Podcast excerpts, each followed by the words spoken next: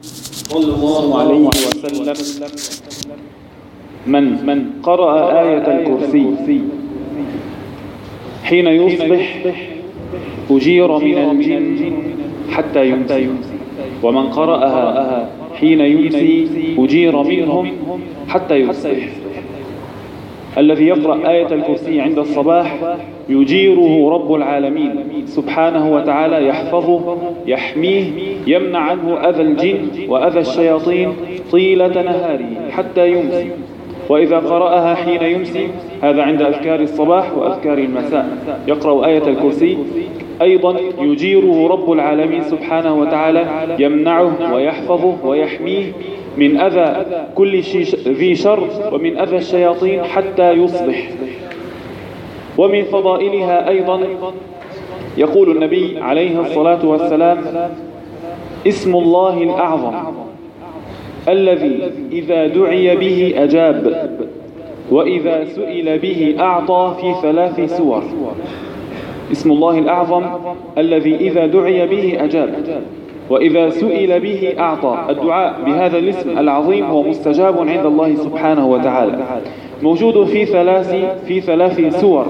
يقول الراوي تتبعتها فإذا هي الحي القيوم.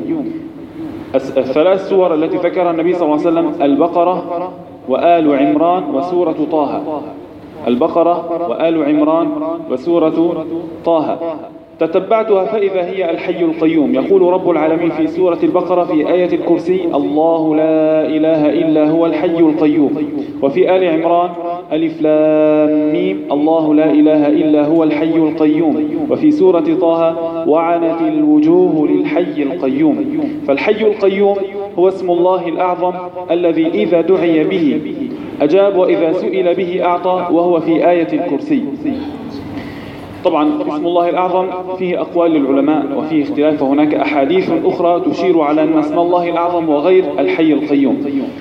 فلذلك العلماء منهم من قال أن اسم الله الأعظم هو الله لأن اسم الله الله هو الاسم الشامل لجميع صفات الله سبحانه وتعالى ولا يتسمى أو يسمى أحد بهذا الاسم.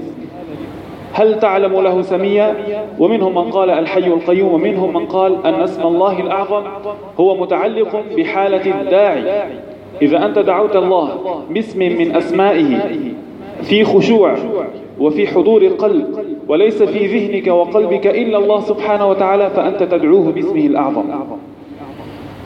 ومن فضائل هذه الآية الكريمة أنها حوت في معانيها توحيد رب العالمين سبحانه وتعالى. الله لا إله إلا هو الحي القيوم. وصفات رب العالمين في هذه الآية أكثر من اسم وأكثر من صفة لله سبحانه وتعالى. ابتدأها رب العالمين باسمه الله. الله لا إله إلا هو الحي القيوم. الله هو علم على الذات الواجب الوجود. ما معنى الواجب الوجود؟ أي أن الله سبحانه وتعالى يستحيل عقلا أن يكون غير موجود. لا يتصور أبدا أن يكون الله غير موجود. الله سبحانه وتعالى هو خالق كل شيء. الله سبحانه وتعالى هو الذي خلق السماوات والأرض وخلق كل شيء. الله سبحانه وتعالى لا يعجزه شيء وعلمه أحاط بكل شيء فالله سبحانه وتعالى واجب الوجود. ومن الأدلة على وجود الله سبحانه وتعالى ونحن لا نحتاج إلى دليل ولكن هناك من الملاحدة الذين ينكرون وجود الله سبحانه وتعالى هم حقيقة إنما يعطلون عقولهم لأنهم لو أعملوا عقولهم شيئا يسيرا لأوصلتهم عقولهم إلى الله سبحانه وتعالى. فالله سبحانه وتعالى موجود بفطرة كل إنسان فطرة الله التي فطر الناس عليها.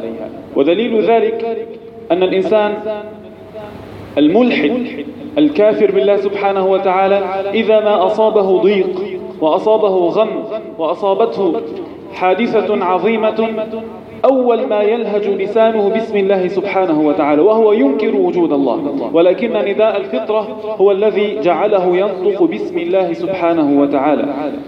وانظروا إلى فطرة الناس الطيبة عندما سئل أحد الأعراب.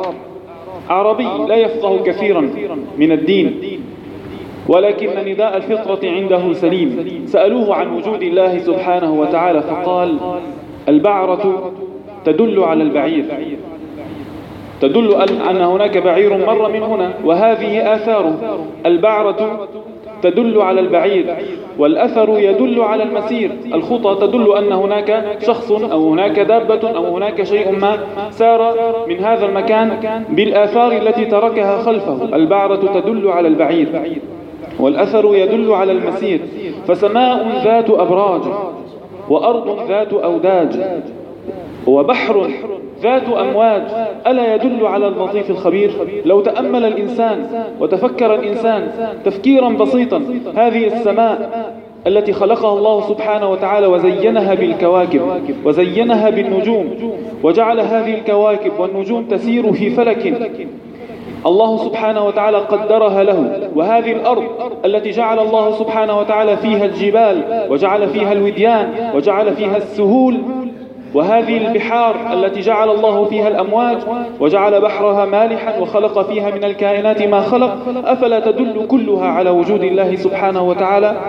هذا دليل العقل أن الله سبحانه وتعالى موجود. وعندما أراد أحد أو مجموعة من الملحدين أن يناظر أحد العلماء في وجود الله طلبوا مناظرة مناقشة عن وجود الله سبحانه وتعالى. هم ينكرون وجود الله ويريدون أن يقنعوا هذا العالم بأن الله غير موجود. فضرب لذلك موعدا. ويقال أنه الإمام أبو حنيفة والله أعلم. فضربوا لذلك موعدا. فلما حان ذلك الموعد تأخر العالم. ما وصل على الموعد؟ فظنوا أنه لا يريد أن يحضر هذا المجلس لأن ليس له حجة وليس عنده دليل قوي يريد أن يثبت حجته بأن الله سبحانه وتعالى موجود. فتأخر. وهم ينتظرون ينتظرونه إذا هو يأتي. فسألوه عن سبب تأخره. قال وأنا على الطريق اعترضتني أو اعترضني نهر. فحال بيني وبينكم نهر. أريد أن أقطع هذا النهر ولا أستطيع. وبينما أنا كذلك إذا بألواح قد تجمعت على شكل سفينة فركبت فيها ثم جئت إليكم. فنظروا إليه يعني عم تخرف أنت كيف الألواح هيدي رح تتجمع لحالها حتى تصير سفينة ثم تركب بها. قال أفتنكرون هذه الألواح أن تتجمع وتتشكل بشكل سفينة؟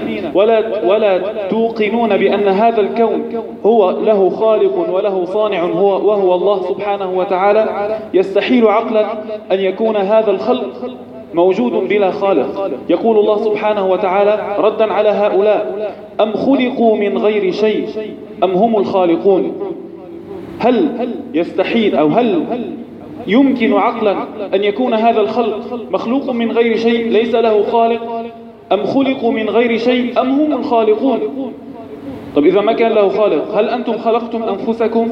هل أنتم خلقتم ما ترون؟ أم خلقوا السماوات والأرض بل لا يوقنون؟ أم عندهم خزائن ربك؟ أم هم المسيطرون؟ يقول جبير بن مطعم قبل أن يسلم عندما سمع هذه الآيات من النبي صلى الله عليه وسلم وهو يقرأها في صلاة المغرب قال كاد قلبي أن يطير. يعني هذه الآيات الواضحات التي ذكرها الله سبحانه وتعالى تثبت وجود الله. يقول كاد قلبي أن يطير. هل هناك بشر ينكر وجود الله؟ يستحيل. يعني ثلاث احتمالات لا رابع لها. أول احتمال أن هذا الخلق موجود بلا خالق بلا صانع. وهذا لا يمكن أن يستقيم أبدا. هذا النظام الذي جعله الله سبحانه وتعالى هل يمكن أن يأتي صدفة كما أنكروا وجود السفينة وصنع السفينة صدفة؟ فهذا الكون أولى بألا يكون صدفة فهذا الاحتمال الأول باطل. أم خلقوا من غير شيء؟ أم هم الخالقون؟ هل هناك أحد ادعى أنه خلق شيء؟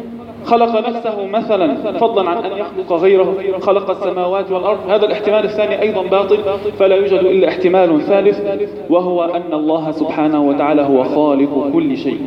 نسأله سبحانه وتعالى أن يفقهنا ويعلمنا ويبصرنا في حقيقة هذا الدين وهذا الكون. إنه ولي ذلك والقادر عليه. وصل اللهم على سيدنا محمد وعلى آله وصحبه أجمعين. وبارك الله بكم